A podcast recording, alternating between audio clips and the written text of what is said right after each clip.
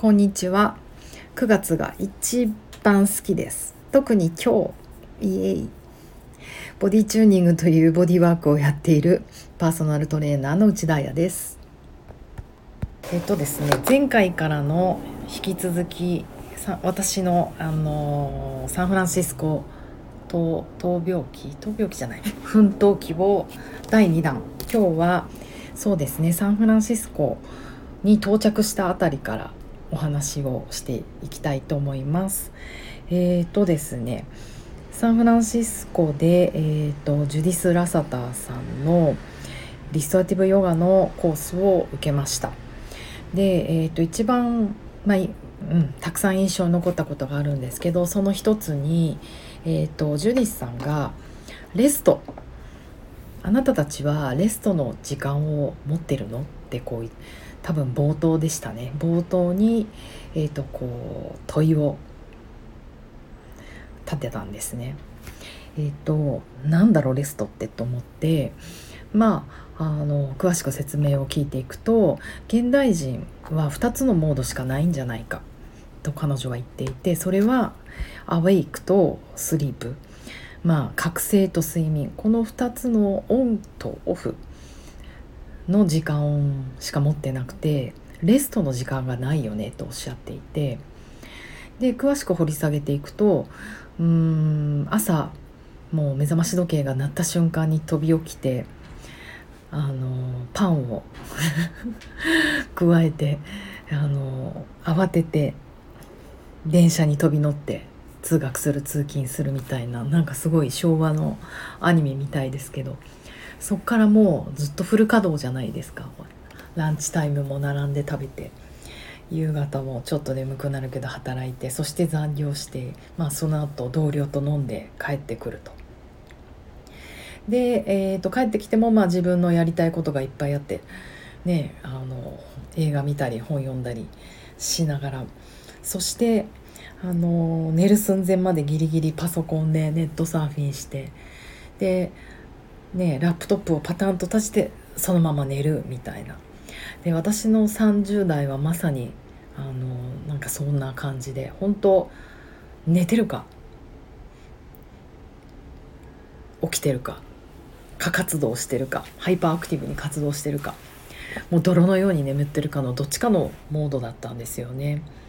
で、まあ、ジュディスさんが言いたかったのは何かというとやっぱりそんな人間はマシンじゃないと。あのパソコンみたいに電源入れて急に立ち上がって電源オフにしたから休まるっていうものじゃありませんよと。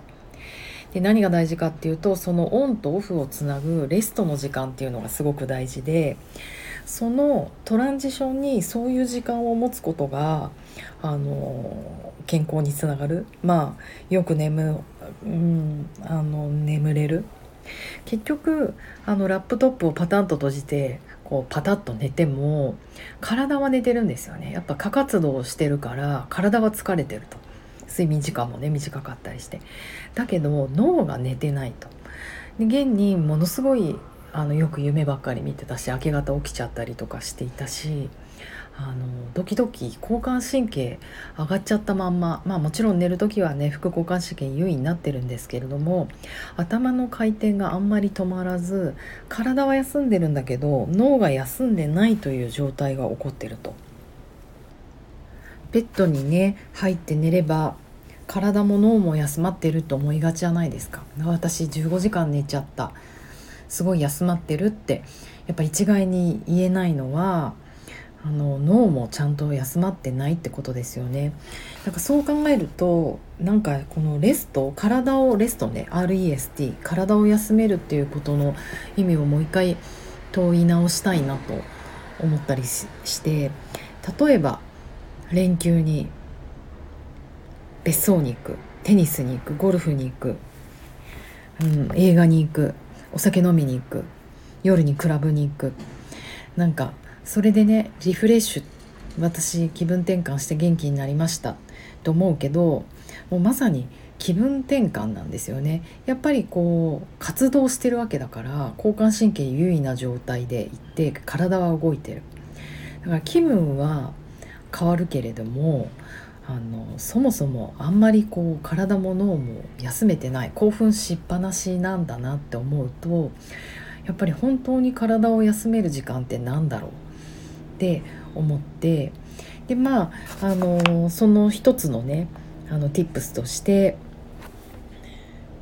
レストの時間を持つ交感神経優位副交感神経優位そこのあのスイッチを起こすレストの時間をあえて取るっていうことをこのあのリストアティブヨガでやってみましょうというお話だったような気がします。痛くあの納得しました、まあ、ここからはちょっとね私の考察になるんですけれども、まあ、当時やっぱり30代の頃って本当に仕事も忙しかったしまあそうね編集者の後半もそうだったかな。なんか急に体って休めないんだなっていうことをすごく思い始めて。というのはわいもう徹夜で働いて、ね、夏休み1週間取るって言ったらその前に1週間とか殺人的なスケジュールじゃないですか。でやっとやっとあの徹夜で働いて飛行機乗ってなんかバリ島行きました。こっからが私のパラダイスホリデーって思っても急になんかこう焦燥感っていうんですか？ずっとざわざわしてるんですよ。海に入っても。素敵なガムランの音を聞いても。なんか美味しい食事食べても。なんかこうなんだろうこのざわざわ感みたいな。まあ当時ねそんな国際電話がバンバンかかってくるようなあの何て言うの？あれでもなかったけど。でもでやっと5日目ぐらいにあなんか私ちょっとこのバリ島の湿気が体に入り込んできた。あなんかお香の匂いがすごいいい感じ。ああれちょっと気持ちが緩まったってなったのがもう5日目とか6日目で明日帰らなきゃってなる。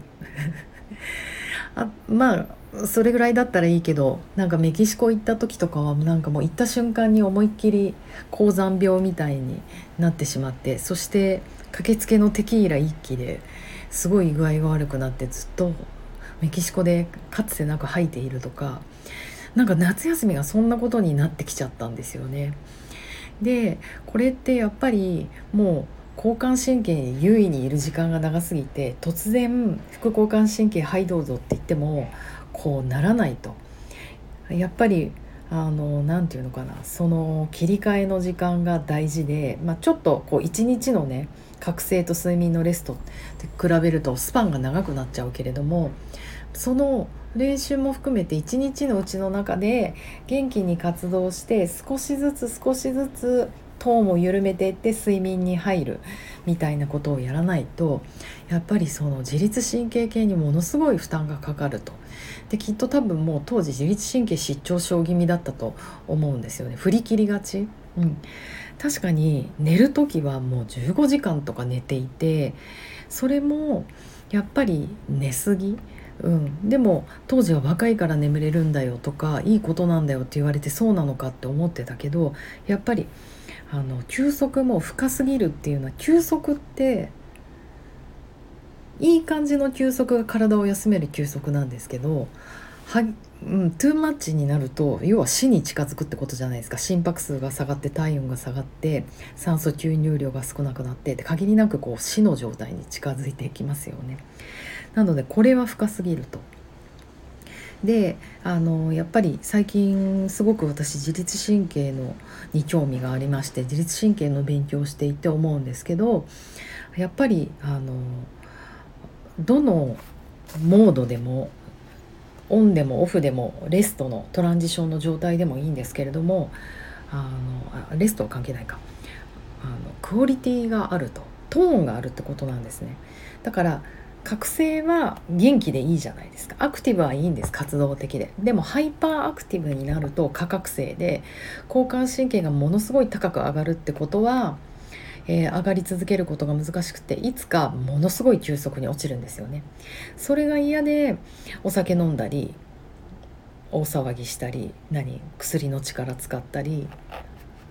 鍼灸針の力を使ったりとかもいろんな仕方でこう上がりたくなると。まあこれちょっと行き過ぎた話ですけどね。それと逆に休息にもトーンがあって程よく体を休めるトーンっていうのはあるんですよね。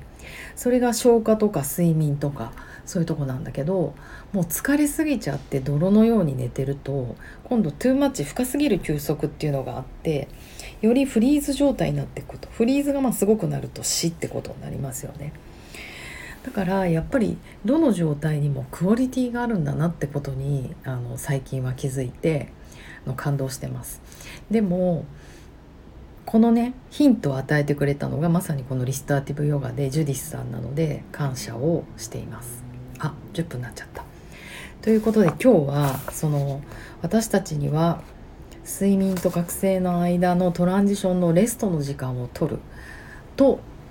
健康に近づけるんだよというお話をしてみました。またその詳しい話は明日していこうと思いますのでどうぞ stay tuned では皆様良い午後をお過ごしください。今日はいい日なのでより楽しくね。じゃあね。バイバーイ。